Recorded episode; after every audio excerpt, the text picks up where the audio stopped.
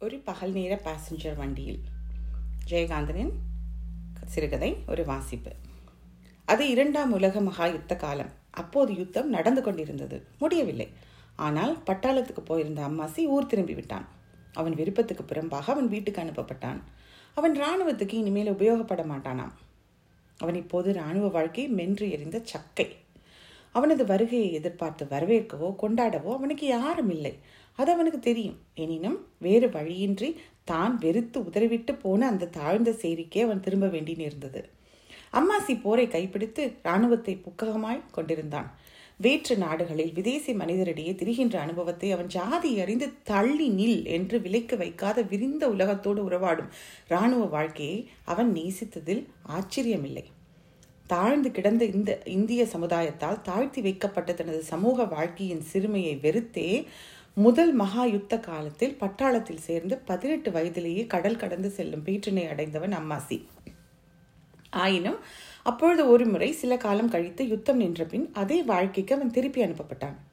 உலகையே வலம் வந்து அவன் சேகரித்து கொண்டிருந்த அறிவும் அனுபவம் அந்த அனுபவமும் அந்த சமூகத்தினரால் ஆ வென்று வாய்ப்பிழந்து கேட்டு திகைக்கும் மர்ம கதைகளாகவும் பொய் என்று அவன் முதுகுக்கு பின்னால் உதட்டை பிதுக்கி கேலி செய்யும் மாய்மால பேச்சுக்களாகவுமே அன்று கொள்ளப்பட்டன அவ்வாறு அவர்களோடு ஒட்டியும் ஒட்டாமலும் பட்டம் படாமலும் வாழ்ந்து கொண்டிருந்த அம்மாசியை மீண்டும் ஒரு பொன்னான சந்தர்ப்பமாய் வந்து வலி அளித்தது அழைத்தது இரண்டாவது உலக மகா யுத்தம் நாற்பது வயதுக்கு மேல் மீண்டும் அவனுக்கு இராணுவ வாழ்க்கை கிட்டிய மகிழ்ச்சியில் தனது சேரிக்கு ஒரு சலாம் அடித்துவிட்டு இராணுவ விரைப்போடு கம்பீரமாய் புறப்பட்டு விட்டான் அம்மாசி.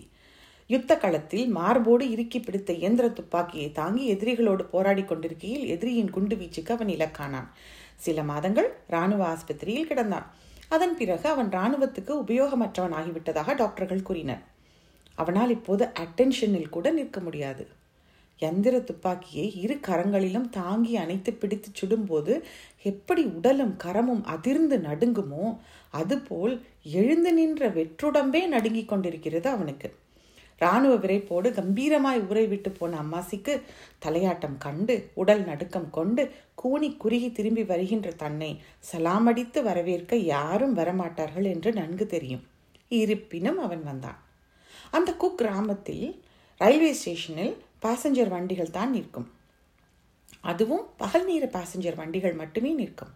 ஆனால் சில சமயங்களில் பல காரணங்களின் நிமித்தம் அந்த பகல் நேர பாசஞ்சரை முந்திக்கொண்டு இரவு வந்துவிடும். அப்படிப்பட்ட விதிவிலக்கான சமயங்களில் இரவிலும் அங்கு ரயில்கள் நிற்பதுண்டு. இப்படி ஒரு விதிவிலக்கான சமயத்தில் நேற்று இரவு வடக்கே இருந்து வந்த அந்த பகல் நேர பாசஞ்சர் வண்டி இந்த ஒற்றை பிரயாணியான அம்மாசியை மட்டும் இறக்கிவிட்ட பின் அந்த ரயில்வே ஸ்டேஷனில் கொஞ்சம் நஞ்சம் இருந்த வெளிச்சத்தையும் வாரி சுருட்டி கொண்டு போய்விட்டது. உலகத்தில் இருந்தே தனிமைப்பட்டுவிட்ட ஒற்றை மனிதனாய் அவன் நான்கு புறமும் இருளில் சுற்றி பார்த்தவாறு நின்றிருந்தான். பிறகு தனக்கு முன்பின் அறிமுகம் இல்லாத ஊரில் தெரிவது போல் தோள் மீது தன் கேன்வஸ் பைச்சுமையுடன் தான் பிறந்த ஊருக்குள்ளே போய் நான்கைந்து தெருக்களை அர்த்தமற்று சுற்றி பார்த்தான். அப்புறம் ஊருக்கு வெளியே வந்து பல்லாண்டுகளாய் ஒதுக்கி வைத்திருக்கும் தனது சேரியை தூரத்தில் இருந்தே பார்த்தான். மனமில்லாமல் தானே சேரியை நோக்கி நடந்து கொண்டிருப்பதை திடீரென்று உணர்ந்து ஒரு நிமிஷம் நின்றான். வாய்க்கால் மதகு என்ற சேரியின் எல்லைக்கு வந்துவிட்டோம் என்று தெரிந்தபோது மேலே நடந்து சென்று சேரிக்குள் போய் யாரை பார்த்து யாரோடு உறவாடுவது என்றெல்லாம் யோசிப்பதற்காக மதகு கட்டையின் மீது சுமையை இறக்கி வைத்துவிட்டு சற்று உட்கார்ந்தான். அவன் காலடியில் வாய்க்கால் நீர் சலசலத்து ஓடிக்கொண்டிருந்தது. அவன் தலைக்கு மேலே சில் வண்டுகளின் அச்சரிப்பு ரீங்கரித்துக் கொண்டிருந்தது. சாலையின் இரு மருங்கிலும் இருளில் நின்றிருந்த கரிய மரங்களின் நிழல் நிழல் உருவங்களின் மேலெல்லாம் மினிக்கட்டாம் பூச்சிகள் மொய்த்து கொண்டிருந்தன. தூரத்தில் சேரியும் சிறு வெளிச்சமும் குடிசை வீடுகளின் மீது புகையும் தெரிந்தன. குழந்தைகளின் அழுக்குரலும் ஒரு கிழவியின் ஒப்பாரி சத்தமும் லேசாக கேட்டது. அம்மாசிக்கு திடீர் என்று தன் தாயின் நினைவு வந்தது. இதே மதகு கட்டையின் மீது எத்தனை முறை அவன் உட்கார்ந்திருக்கிறான்? சலசலத்தோடும் இந்த வாய்க்கால் தண்ணீரில் அவன் தாய் புல்லுக்கட்டை போட்டு அலசி கொண்டிருந்த போதெல்லாம் வெறும் கோவணத்துடன் சின்னஞ்சிறு பையனாக கையில் ஒரு கரும்பு துண்டுடன் நின்று கொண்டிருந்த நாளெல்லாம் அவனுக்கு இப்போது நினைவு வந்தது. அவன் தாய்க்கு அன்றிருந்த ஆசையெல்லாம் தன் மகன் வளர்ந்து ஒரு கண்ணாலம் கட்டிக்கொண்டு நாலு பேரை போல் பயிர் தொழில் செய்தோ மாடு மீத்தோ வாழ வேண்டும் என்பது தான். அந்த ஆசைகளை எல்லாம் கேலி செய்து பழித்து விட்டுத்தான் அவன் முதல் மகாயுத்த காலத்தில் பட்டாளத்துக்கு போனான். அவன் இராணுவத்தில் இருந்த காலத்தில் அவள் செத்துப்போன சங்கதியை திரும்பி வந்தபோது தான் அவன் அறிந்தான். அவளுக்காக அவன் அழக்கூட இல்லை. அம்மாசிக்கு மரணம் என்பது ரொம்ப அற்பமான விஷயம். அவன் சாவுகளின் கோரங்களோடு நெருங்கி உறவாடியவன். இப்போது அவனுக்கு தாங்கொன்னா கொடுமையாக இருந்தது. உயிர் வாழ்பவன் உபயோகமற்று வெறும் உயிர் சுமக்கும் காரியம்தான். சண்டையில் தான் செத்து போயிருந்தால் எவ்வளவு சௌகரியமாக இருந்திருக்கும் என்று இப்போது கற்பனை செய்து பார்த்தான் அவன். அவனுக்கு இப்போது யார் இருக்கிறார்கள்? அவன் யாருக்காக வாழ்வது? அவன் மடியில் இப்போது சில நூறு ரூபாய்கள் இருக்கின்றன. அதை வைத்துக்கொண்டு என்ன தான் செய்வது? ஐம்பது வயதுக்குள்ளாக அடைந்துவிட்ட முதுமையையும் இந்த நிராதரவான திக்கற்ற வெறுமையையும் அனுபவிப்பதை விட மரணம் சுகமான கற்பனையாக இருந்தது அவனுக்கு.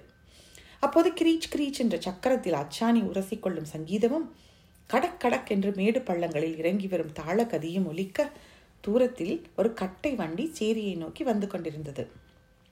வண்டி நெருங்கி வரும்போது அதிலிருந்து ஒரு பெண்ணின் குரல் ட சும்மா கடா. அது ஆள் யாரோ குந்திக்கி நிற்கிறாங்க என்று தன்னை குறித்து எச்சரித்த ரகசிய குரலில் இருந்து ஏதோ வாலிப சேஷ்டை என்று யூகித்து கொண்ட அம்மாசி தனது பிரசன்னத்தை ஒரு செருமலின் மூலம் உணர்த்தினான். யாரையா அது மதுகு மேல? என்று வண்டிக்காரன் குரல் கொடுத்தான். அசலூரு மடுவங்கரைக்கு போறன் என்று பதில் குரல் காட்டினான் அம்மாசி. வண்டி அவனை கடந்து சற்று தூரம் சென்றதும் வண்டியின் சப்தத்தையும் மீறி அந்த பெண் பிள்ளையின் கலகலத்த சிரிப்பொளி அம்மாசியின் காதில் வந்து ஒலித்தது. அவர்கள் பேசிய தோரணையிலிருந்து இருவரும் கொஞ்சம் காதல் போதையில் மட்டுமல்லாமல் சிறிதே கள்ளின் போதையிலும் இருக்கிறார்கள் என்று அறிந்த அம்மாசி ம் வயசு என்று முனகிக் கொண்டான். நான் வீணாக எதை எதையோ நாடி இந்த வாழ்க்கையையும் வெறுத்து ஓடி என்ன பயன் கண்டுட்டேன். என்று அவன் மனதில் ஒரு இழை ஓடிற்று இப்போது. சற்று முன் வண்டியில் அவனை கடந்து போன இளமையின் கலகலப்பு கடந்து போன தனது இறந்த காலமே தன்னை பார்த்து சிரிப்பது போல் இருந்தது அவனுக்கு. ஆ வயசு. அதெல்லாம் தான் பிடிச்சே. எனக்கு தான் இருந்திருக்கு. பதினெட்டு வயசும் இருபது வயசும் முப்பதும் நாற்பதும். ஆ அப்போ இதையெல்லாம் கவனிக்காமல் நான் ஓடினேன். அத்தோட பெருமை அப்போ தெரியல. ஓடுனேன் மனுஷங்க என்ன தான் சாதி இன்னும் மதம் என்ன ஒதுக்கி வச்சாலும் கடவுள் கருணையோட எல்லாருக்கும் சமமாக கொடுத்துருக்கிற வயசையும் வாலிபத்தையும் எட்டி உதச்சிட்டு என்ன வேகமாக ஓடினேன்டா நான். ஓடிக்கின்னு இருக்கும்போ அது எங்கிட்ட இருந்து ஓடிக்கின்னு இருந்துச்சேன்னு எனக்கு அப்போ தெரிஞ்சிச்சா. நான் ஓடுறதுக்கே இந்த வயசு திமிரு தானே காரணமாக இருந்துச்சு. ஓடி ஓடி ஓஞ்சப்பறம் இப்போ தெரியுது. ஆ பூட்டுதேன்னு. என்ன லாபம்? என்று தன்னுள் அவலமாய் அழுது முனகிக் கொண்டான் அம்மாசி. ஆம் இழந்த ஒன்று இருக்கிறது என்ற நினைப்பிலேயே இழக்கும்போது இழந்து கொண்டிருக்கிறோம் என்று தெரியாத அளவுக்கு இழப்பை தாங்கிக் கொள்ளும் சக்தியாகவும் இருந்து முற்றாக இழந்து விட்ட பின் இழந்துவிட்டோமே என்ற நினைப்பிலேயே அந்த இழந்த ஒன்று அது எதுவாக இருந்தாலும் எத்தனை மகத்தானதாக மாறிவிடுகிறது. ஒன்று மகத்தானது என்பதற்கான இலக்கணமே அதுதான். அம்மாசி இரவு வெகு நேரம் வரை சேரியில் நுழைய மனமில்லாமல் மதகு கட்டையின் மீதே உட்கார்ந்திருந்தான்.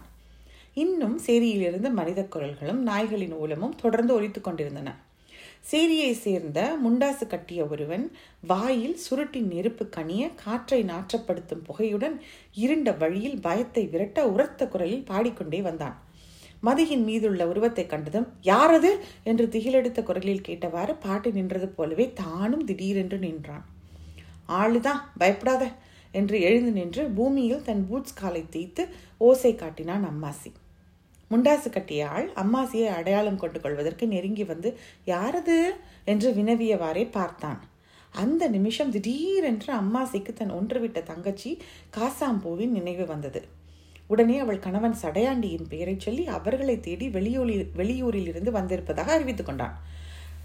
சடையாண்டிக்கு ரயிலில் போட்ட வேலை கிடச்சிது. அவன் பட்டணத்துக்கு போட்டானே. பஞ்சாதியும் குட்டிக்கின்னு தெரியாத அவனுக்கு என்று முண்டாசுக்காரன் கூறியதும் அம்மாசிக்கு பெரிய ஏமாற்றமாக இருந்தது. அவன் காசாம்பூவையோ அவள் கணவனையோ எதிர்பார்த்து வரவில்லை. இருப்பினும் சேரிக்குள் புகாமல் திரும்புவதற்கு அதுவே போதுமான காரணமாக இருந்தது அவனுக்கு. பட்டணத்தில் எங்கே இருக்காங்கன்னு தெரியுமா? என்று விசாரித்தான். ஏம்போ ஸ்டேஷனில் தான் போட்ட வேலை செய்கிறானா சடையாண்டி. போனால் பார்க்கலாம் என்று கூறிவிட்டு முண்டாசுக்காரன் சேரியை நோக்கி நடந்தான். அம்மாசி அவன் முதுகுக்கு பின்னால் நின்று அந்த சேரியை வெகு நேரம் வெறித்து பார்த்துவிட்டு தனது கேன்வஸ் பையை தூக்கி தோளின் மீது வைத்துக்கொண்டு ரயில்வே ஸ்டேஷனை நோக்கி திரும்பவும் நடந்தான். அன்பு காட்டவும் அரவணைத்துக் கொள்ளவும் யாருமில்லாத தனியனான தனக்கு உள்ள ஒரே பிடிப்பு அந்த ஒன்றுவிட்ட தங்கையும் அவள் புருஷனும் அவள் குழந்தைகளும் தான் என்ற தீர்மானம் அவன் மனதில் உருவான அந்த நிமிஷமே அவன் நடையில் ஒரு தெம்பு வந்தது. மறுநாள் காலை பொழுது விடிந்து வெகு நேரம் கழித்து சில மணி நேரங்கள் தாமதமாக பகல் நேரத்திலேயே வந்து சேர்ந்தது அந்த பாசஞ்சர் வண்டி. வண்டியில் ஏறி நின்ற அம்மாசி தனது கிராமத்தை தூரத்தில் தெரியும் சேரியை வாய்க்கால் மதகை கண்கள் பளபளக்க வெறித்து பார்த்தான். அவனது சேரியைச் சேர்ந்த கோவனாண்டி சிறுவர்களும் மேல் சட்டை இல்லாமல் இடையில் அழுக்கு பாவாடை தரித்த கருப்பு சிறுமிகளும் அந்த கிராமத்தின் விளை பொருள்களான நுங்கு வெற்றிலை வெள்ளிரி பிஞ்சு முதலியவற்றை விலை கூறி விற்றவாறே ரயிலின் அருகே ஓடித்திருவதை ஒரு புன்னகையுடன் பார்த்தவார் இந்த அம்மாசி எதையாவது அவர்களிடமிருந்து வாங்க வேண்டும் என்று சற்று நேரம் கழித்தே ஆசை கொண்டான். வெள்ளிரி பிஞ்சு விற்ற ஒரு சிறுமியை சட்டைப்பைக்குள் கையை விட்டு சில்லறையை எடுத்தவாறே அவன் கூவி அழைத்த நேரத்திலும் ரயிலும் கூவி நகர ஆரம்பித்தது. உடனே அவன் அந்த சிறுவர் சிறுமியரை நோக்கி சில்லறையை வாரி வீசினான். அவர்கள் ஆர்வத்தோடு அவற்றை சேகரித்துக் கொண்டு தலை நிமிர்ந்த போது வண்டி நகர்ந்து கொண்டிருந்தது. அம்மாசி குழந்தையைப் போல் குதூகோலத்தில் வாய் விட்டு சிரித்தான். அவர்கள் அந்த பட்டாளத்துக்காரனுக்கு பதில் புன்னகையுடன் சலாம் வைத்தவாறு வரிசையாக நின்றனர். பிறந்த மண்ணுக்கே விடை கூறிக்கொள்வது போல் நடுங்கிக் கொண்டிருக்கும் தலைக்கு நீரை கரம் உயர்த்தி சலாமிட்டான் அம்மாசி. அவன் கண் இமைகளில் கண்ணீர் சிதறி பறந்திருந்தது. வண்டியில் கூட்டமில்லை. அம்மாசியின் தலைக்கு மேல் சாமான் வைக்கும் இடத்தில் காலில் மீஜோடும் கையில் இடுப்பில் வேட்டியின் மேல் பச்சை நிற சிங்கப்பூர் பெல்ட்டும் அணிந்த ஒரு பட்டிக்காட்டு மைனர் பீடி புகைத்தவாறு படுத்திருந்தான். அவனுக்கு எதிரில் ஒரு தாய் தான் தூங்குகின்ற தனது தூங்குகின்ற பெண் குழந்தையை மடியில் கிடத்தி தானும் சாய்ந்து உறங்கிக் கொண்டிருந்தாள். அம்மாசி அவளை வெறித்து பார்த்தான். அவளது தோற்றத்திலிருந்து அவள் ஒரு இளம் பிராமண விதவை என்று தெரிந்தது. நாட்பட்ட ஷய ரோகத்தால் அரிக்கப்பட்டு வெறும் அஸ்தி கூடே உயிர் தரித்து அயர்ந்தது போல் ஒரு தோற்றம். அவளது தொண்டை குழியில் பிராணன் துடித்து கொண்டிருந்ததும் தெரிந்தது. பட்ட மரத்தில் பட படர்ந்த பசுங்கொடியில் ஒற்றை மலர் பூத்தது போன்று அவள் மடியில் படுத்திருந்த அந்த அழகிய பெண் குழந்தை உறக்கத்தில் முகத்தை சுருக்கி பின் மலர்ந்து சிரித்தது. ரயிலின் மெதுவான ஓட்டத்தின் போது ஏறிய டிக்கெட் பரிசோதகர் வாசற்படியிலேயே சற்று நின்று சிகரெட்டை பொய்த்தெறிந்துவிட்டு சாவதானமாய் வந்து அம்மாசியின் அருகில் அமர்ந்தார். சற்று நேரம் ஏதோ யோசனையோடு அமர்ந்திருந்த டிக்கெட் பரிசோதகர் பக்கத்து ஸ்டேஷனை வண்டி நெருங்கி கொண்டிருப்பதை உணர்ந்து அம்மாசியின் தலைக்கு மேல் படுத்திருந்த பட்டிக்காட்டு மைனரை நோக்கி டிக்கெட்டுக்காக கை நீட்டினார். அம்மாசியும் தனது கோட்டு பைக்குள் கிடந்த டிக்கெட்டை தொழாவி எடுத்தான். அவற்றை வாங்கி பின்புறம் கையெழுத்திட்டு பின் கொடுத்த பின் உறங்கிக் கொண்டிருக்கும் அந்த பிராமண விதவையை எழுப்புவதற்காக கையில் இருந்த பென்சிலால் பலகையில் தட்டினார் டிக்கெட் பரிசோதகர்.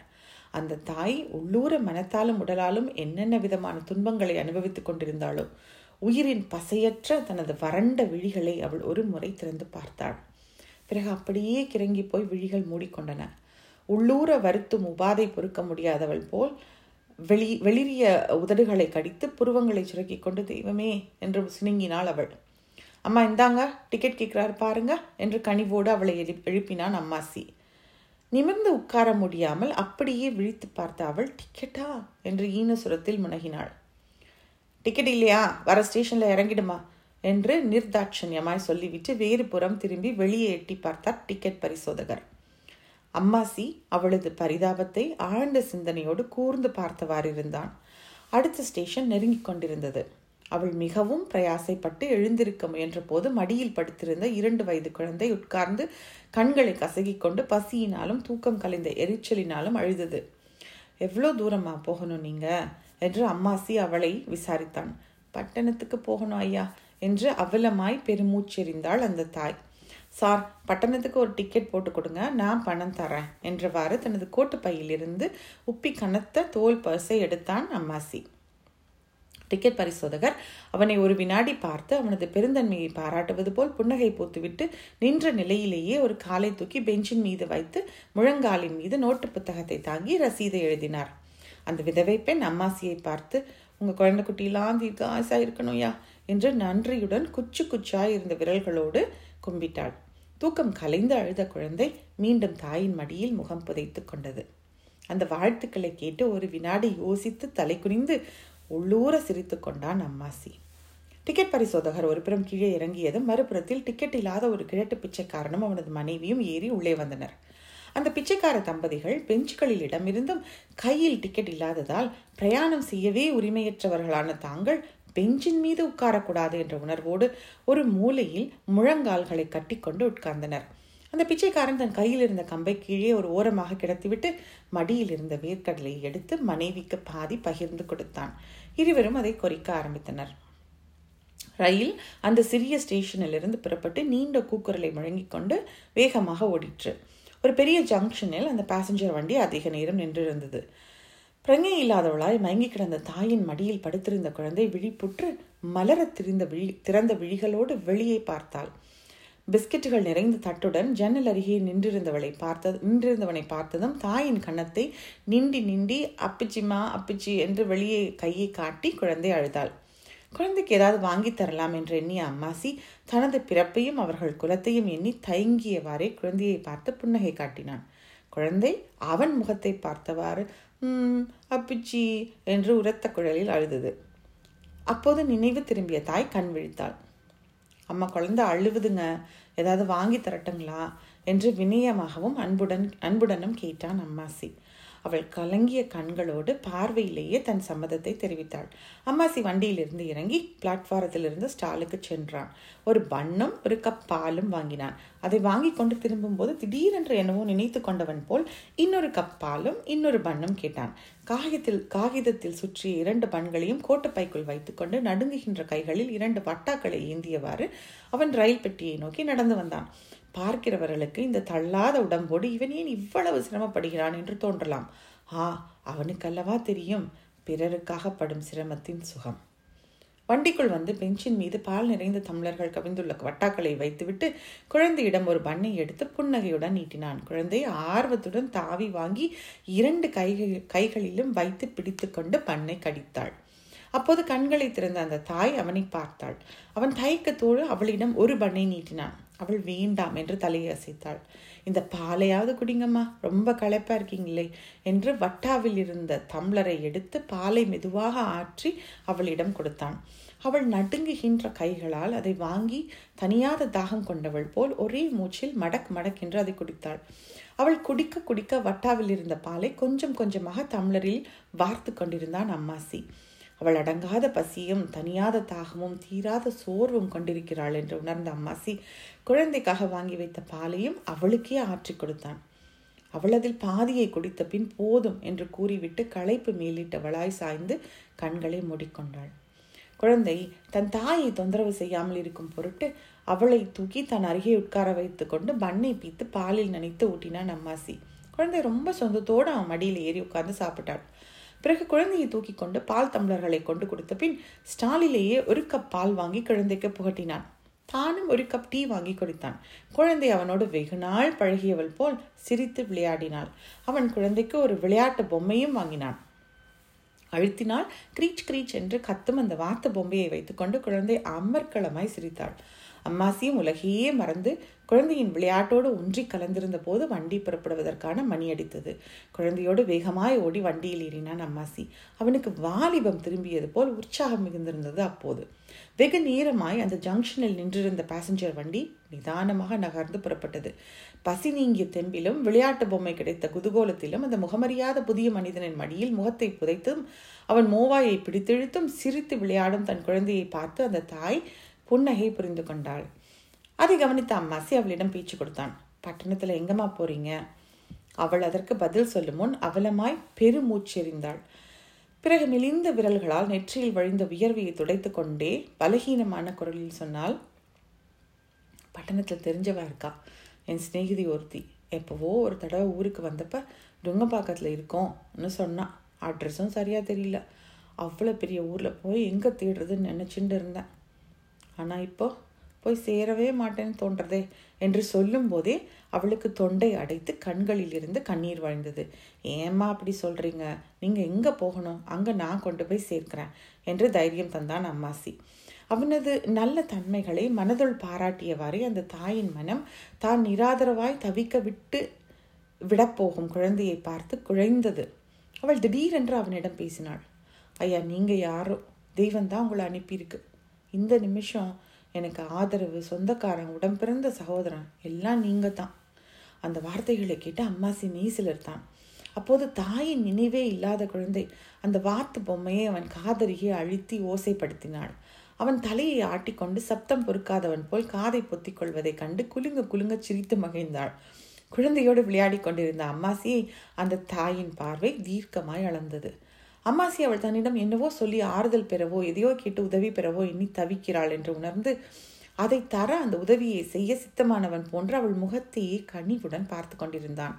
அந்த குழந்தையோ அவனிடம் இதுவரை யாருமே காட்டாத பாசத்துடன் அவன் மடி மீது ஏறி சட்டையை பிடித்திழுத்து அவன் இருதத்தை இருதயத்தையே தன் பால் ஈர்த்து கொண்டிருந்தது.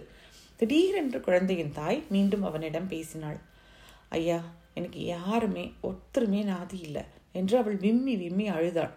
சற்று நேரம் தாரை தாரையாக கண்ணீர் வடித்து அழுத பின் முகத்தை துடைத்து கொண்டு அழுததால் அழுததால் கம்மி போன குரலில் கூறினாள் போன வருஷம். அவள் பிறந்த ஒரு வருஷத்துக்குள்ளேயே பெத்தவரை எடுத்து தின்னுட்டா என்று அவள் அங்கலாய்த்த போது அம்மாசி குழந்தையை மார்போடு அணைத்து கொண்டான். ஏம்மா குழந்தைய திட்டுறீங்க? என்று அவன் கேட்டபோது அவள் முகத்தை கவித்து கொண்டு முனகினாள். பாவம் அந்த சிசு என்ன பண்ணும்? அவருக்கும் சாகர உடம்பு தான்.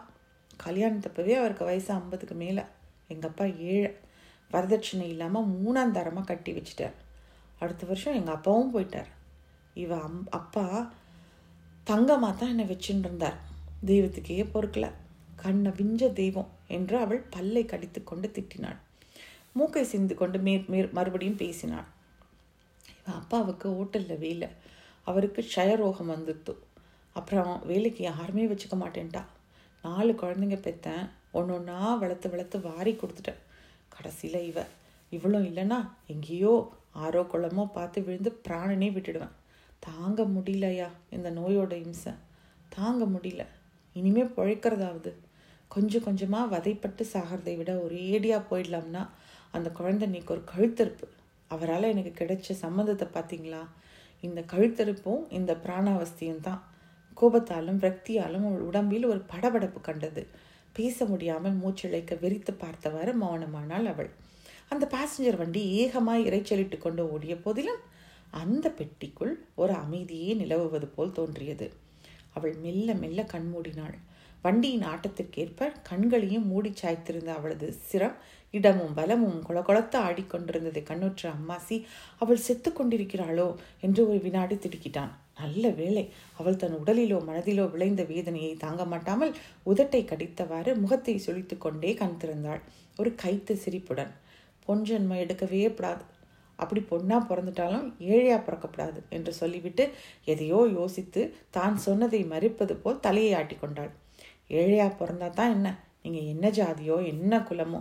உங்களவால்ல ஏழையா பிறந்த பெண்களும் ஏதோ அவளுக்கு ஏற்ற மாதிரி சந்தோஷமாக வாழலையா என்ன? பொண்ணாக பிறந்தாலும் ஏழையா பிறந்தாலும் எங்கள் ஜாதியில் பிறக்கப்படாதையா?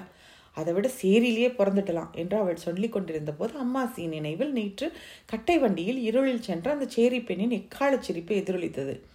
என்ன பாவம் பண்ணணும்? பொண்ணாக பிறந்து ஒரு பொண்ணையும் பெற்று வச்சிருக்கேன் இவன் என்னென்ன பாடுபட போகிறாளோ என்று கண் கலங்க அவள் பெருமூச்செறிந்த போது அம்மாசி தன் மடியில் கிடந்த குழந்தையின் மிருதுவான கீசத்தை வருடியவாறே கூறினான் ம். நீங்கள் வாழ்ந்த காலம் மாதிரியே இந்த பொண்ணு வாழ போகிற காலமும் இருந்துடுமா என்ன? காலத்தை சொன்னால் போருமா ஐயா? மனுஷா பண்ணுற அக்கிரமத்துக்கு நான் கிராமத்தில் பிறந்தவ. டவுனுக்கு வந்தப்புறம் ஜாதியும் ஆச்சாரமும் அர்த்தம் இல்லாததுன்னு நன்னா மனசுக்கு தெரியறது. யார் தைரியமாக விடுறா? சொல்லுங்க. நீங்கள் யாருன்னு எவருன்னு தெரியாமல் ஐயோ பாவம் ஒருத்தி மயங்கி கிடக்குறாளேன்னு பால் வாங்கிட்டு வந்து தந்தேள். நானும் சாப்பிட்டேன். இதையே நாலு மனுஷா மத்தியில் என்னால் செய்ய முடியுமோ? செய்வேனோ? நகர்ந்துக்கோ நகர்ந்துக்கோ அனு தான் சீலம் கொழிச்சிருப்பேன். என்ன காரணம் என்ன காரணம் எனக்கே புரியாத. நாலு மனுஷா என்ன சொல்லுவாளோன்ற காரணம்தான். இந்த நாலு மனுஷா பயம்தான் எல்லார்கிட்டேயும் இருக்குது வேற என்ன? காரணம் மண்ணு தான் இந்த மாதிரி நிராதரவான நிலையில் இருந்தால் அந்த நாலு மனுஷாலால் மூணு மனுஷா இப்படித்தான் நடந்துப்பா. இல்லைன்னா ஜாதியையும் ஆசாரத்தையும் ஏதாவது ஒரு காரணத்தோட எல்லோரும் மனப்பூர்வமாக நிஜத்துக்கு ஏத்துட்டு இருந்தா அது எப்போவோ மாறி போயிருக்கும். ஒவ்வொருத்தரும் அதை பொய்யா ஒரு ஒப்புக்கு போலியாக ஏற்றுக்கொண்டிருக்கிறதுனால தான் அது இன்னும் வாழ்ந்துட்டு என்ன போல ஏழைகளோட கழுத்தை அறுக்கிறது சற்று நேரத்தில் முன் அருந்திய பாலினால் விளைந்த தெம்பும் மாலை நேர குளிர்ந்த காற்றும் தொடர்ந்து சில விஷயங்கள் அவளுக்கு பேச சக்தி அளித்தன. ஆனால் பேசிய பிறகு அவளுக்கு மூச்சு திணறியது. இவ்வளவு நேர பேச்சுக்கு பிறகும் அவள் அவனிடம் என்ன சொல்ல நினைத்து பேச ஆரம்பித்தாளோ அதை அவனிடம் சொல்லவில்லையே என்று அவளுக்கு தோன்றியது. மிகவும் அவசரத்தோடு அவள் சற்று நிமிர்ந்து உட்கார்ந்தாள். இவ்வளவு பேசுறியே நீயாவது அந்த ஜாதிக்கட்டை மீறி ஏதாவது செஞ்சிருக்கியான்னு நீங்கள் கேட்கலாம். ஆனால் இது வரைக்கும் நான் செய்யலை. செய்கிற மாதிரி என்னை வளர்க்கல. ஆனால் நான் செய்ய போகிறேன் ஆமாம் எனக்கு கிடைச்ச தண்டனை என் மகளுக்காவது கிடைக்காம இருக்கணும் இல்லையோ? நான் அதைத்தான் செய்ய போகிறேன் என்று பலமான தீர்மானத்தோடு யார் மீதோ பழி தீர்த்து கொள்வது போல் உதட்டை கழித்தவாறு தலையாட்டி கொண்டாள். இதற்கிடையே ரயில் சில பல சில சிறிய ஸ்டேஷன்களில் ஸ்டேஷன்களில் நின்று நின்று கடகடத்து ஓடிக்கொண்டிருந்தது. அவள் திடீரென்று நெஞ்சை அழுத்தி கொண்டு ஓங்கரித்து வாந்தி எடுத்தாள். இரண்டு மணி நேரத்துக்கு முன் குடித்த பால் முழுவதும் ஜீரணிக்காமல் வெளிவந்தது. மடியில் இருந்த குழந்தையை பெஞ்சின் மீது உட்கார வைத்துவிட்டு அம்மாசி எழுந்து நின்று அவள் தலையை கெட்டியாக பிடித்து கொண்டான். மூலையில் உட்கார்ந்திருந்த பிச்சைக்கார கிழவி எழுந்தோடி வந்தாள். அவள் கையில் இருந்த தகர குவளையை பார்த்ததும் தண்ணீர் வர கொண்டு வர சொன்னான் அம்மாசி. கிழவி பாத்ரூமில் இருந்து அது தண்ணீர் கொணர்ந்து அவள் முகத்தை துடைத்து இரண்டு மிடரு தண்ணீர் புகட்ட முயன்றாள். தண்ணீர் கடைவாயில் வழிந்தது. தண்ணீரோடு ஒரு கோடு ரத்தமும் கடைவாயிலும் நாசி துவாரத்தில் இருந்தும் விழுந்தது. ஐயோ ரத்தம் வருதே என்று கிழவி அலறினாள். அம்மாசி தனது மேல் கோட்டால் ரத்தத்தை துடைத்து அந்த பெஞ்சின் மீது அவளை மெல்ல சாய்த்து படுக்க வைத்தான். அவளுக்கு கையும் காலும் சில்லிட்டிருந்தது முதுகில் மட்டும் சூடி இருந்ததை அவளை பெஞ்சின் மீது கிடத்தும் போது உணர்ந்தான் அம்மாசி. அவளை படுக்க வைத்த பின் குழந்தையை தூக்கி அவள் அருகில் உட்கார வைத்தான். குழந்தை தாயின் மார்பில் முகத்தை சாய்த்து கொண்டு அவனை பார்த்து சிரித்தாள். குழந்தையின் தாய் அம்மாசியின் பக்கம் கை நீட்டினாள். பெஞ்சின் அருகே முழந்தாளிட்டு உட்கார்ந்திருந்த அம்மாசியின் கையை இறுக பிடித்து கொண்டு ரகசியம் பேசுவது போன்ற குரலில் அவள் சொன்னாள் நீங்கள் யாராக இருந்தாலும் எனக்கு தெய்வம் மாதிரி. அடுத்த ஸ்டேஷனில் இந்த இட உடம்பை இறக்கி செய்ய வேண்டியதை செஞ்சுடுங்கோ. செய்வேளா? என்று கேட்டபோது எவ்வளவோ மரணங்களை சந்தித்திருந்த அம்மாசியும் கூட கண்ணீரை அடக்க முடியாமல் முகத்தை மூடிக்கொண்டான். உதவினே கேட்காம செய்கிற மனுஷன் நீங்கள் நான் ரொம்ப நாழியாக சொல்ல நினச்சிருந்ததை சொல்லிடுறேன். இவளை என் குழந்தைய அவள் கண்களில் நிறைந்த கண்ணீர் காதோரமாய் வடிந்தது. உங்கள் குழந்தையா வளர்க்கணும். அவள் நன்னா வாழ்ந்துடுவா என்ற நம்பிக்கை வந்துடுத்து. என் குழந்தைய உங்கள் குழந்தைங்கள ஒத்திங்களா? வளர்ப்பீங்களா ஐயா? என்று மலர்ந்த முகத்துடன் அவன் கையை இறுக பற்றி கொண்டு கேட்டாள் அந்த தாய். அவன் அவளை கும்பிட்டான். அவள் பிடி அவன் மணிக்கட்டின் மேல் இறுகியிருந்தது. ஒரு திறமையற்ற நடிகை உயிர் விடுகின்ற காட்சியில் நடிப்பது போல் முகத்தில் உள்ள புன்முறுவல் மறையும் முன் அவள் கண்களை மூடிக்கொண்டாள். மெல்ல மெல்ல அவளது வாய் திறந்த போதும் உதட்டின் மீது ஒரு ஈ வந்து அமர்ந்த போதும் தான் அவள் உயிர் வாழ்க்கை சம்பூர்ணமெய்தி விட்டது என்பதை அறிந்த அம்மாசி எழுந்து தலை குனிந்து நின்றான். ஏதோ ஒரு சின்ன ஸ்டேஷனில் வண்டி நின்றதும் பிச்சைக்கார கிழவி ஓலமிட்டதை தொடர்ந்து அந்த பெட்டியை கும்பல் சூழ்ந்தது. கும்பலை விலக்கி ஒரு ரயில்வே அதிகாரி உள்ளே நுழைந்தார். மூன்றாம் நாள் மத்தியானம். அந்த சின்னஞ்சிறு ரயில்வே ஸ்டேஷனில் தெற்கே இருந்து வரும் பகல் நேர பாசஞ்சர் வண்டிக்காக கையில் குழந்தையுடன் உட்கார்ந்திருந்தான் அம்மாசி. தன் தாய்க்கு செய்ய தவறிய ஈம கடன்களை எல்லாம் நேற்று ஒரு தாய்க்கு செய்துவிட்டு வாழ்க்கையில் தனக்கு கிடைத்திருக்கும் பொக்கிஷம் போல் அந்த குழந்தையை இரவெல்லாம் மார்போடு அணைத்து கொண்டு அந்த ரயில்வே ஸ்டேஷனில் காத்திருந்தான் அம்மாசி இன்று சரியான நேரத்திலேயே அந்த பாசஞ்சர் வண்டி வந்து சேர்ந்தது. தலையை உடம்பு மாட்டம் கண்டுவிட்ட அம்மாசி குழந்தையோடு தனது பைச்சுமையையும் ஒன்றாக எடுத்துச் செல்ல முடியாமல் முதலில் குழந்தையை ஜன்னல் வழியாக ஒரு அம்மாவிடம் கொடுத்துவிட்டு பையை தூக்கி கொண்டு உள்ள உள்ளே சென்றான். வண்டியில் இருந்தவர்கள் எல்லோரும் குழந்தையும் கிழவனையும் மாறி மாறி பார்த்தனர். இந்த கிழவனுக்கு இவ்வளவு அழகான குழந்தை என்ன உறவு என்று நினைத்தார்களோ? பொன்னா மகளா பேத்தியா என்று விசாரித்தாள் ஜன்னல் ஜன்னல் வழியாக குழந்தையை வாங்கி கொண்ட அந்த அம்மாள் பிள்ளையே பெறாத அம்மாசி ஒன்றுமே யோசிக்காமல் உடனே பேத்தி என்று பதில் சொன்னான். குழந்தையின் கன்னத்தில் செல்லமாக தட்டியவாறு மீண்டும் வந்த அம்மாள் என்ன பேரு என்று வினவினாள். அந்த நேரத்தில் ரயில் கூ என்று கூவி சிரித்தது. குழந்தையின் தாயிடம் பேரை கேட்க மறந்துவிட்டோமே என்று உதட்டை கடித்து கொண்டான் அம்மாசி. ரயிலின் கூவல் நின்ற அதே வினாடியில் தான் கண்டுபிடித்த பெயரை பிரகடனம் செய்தான் அம்மாசி. பாப்பாத்தி. பாப்பாத்தி பொருத்தமான பெயர்தான் என்று சிலாகித்தாள் அந்த அம்மா. பொருத்தமோ இல்லையோ இனிமே அது ஒரு பெயர்தான். ஒரு பகல் நேர பாசஞ்சர் வண்டியில். ஜெயகாந்தன் ஒரு வாசிப்பு.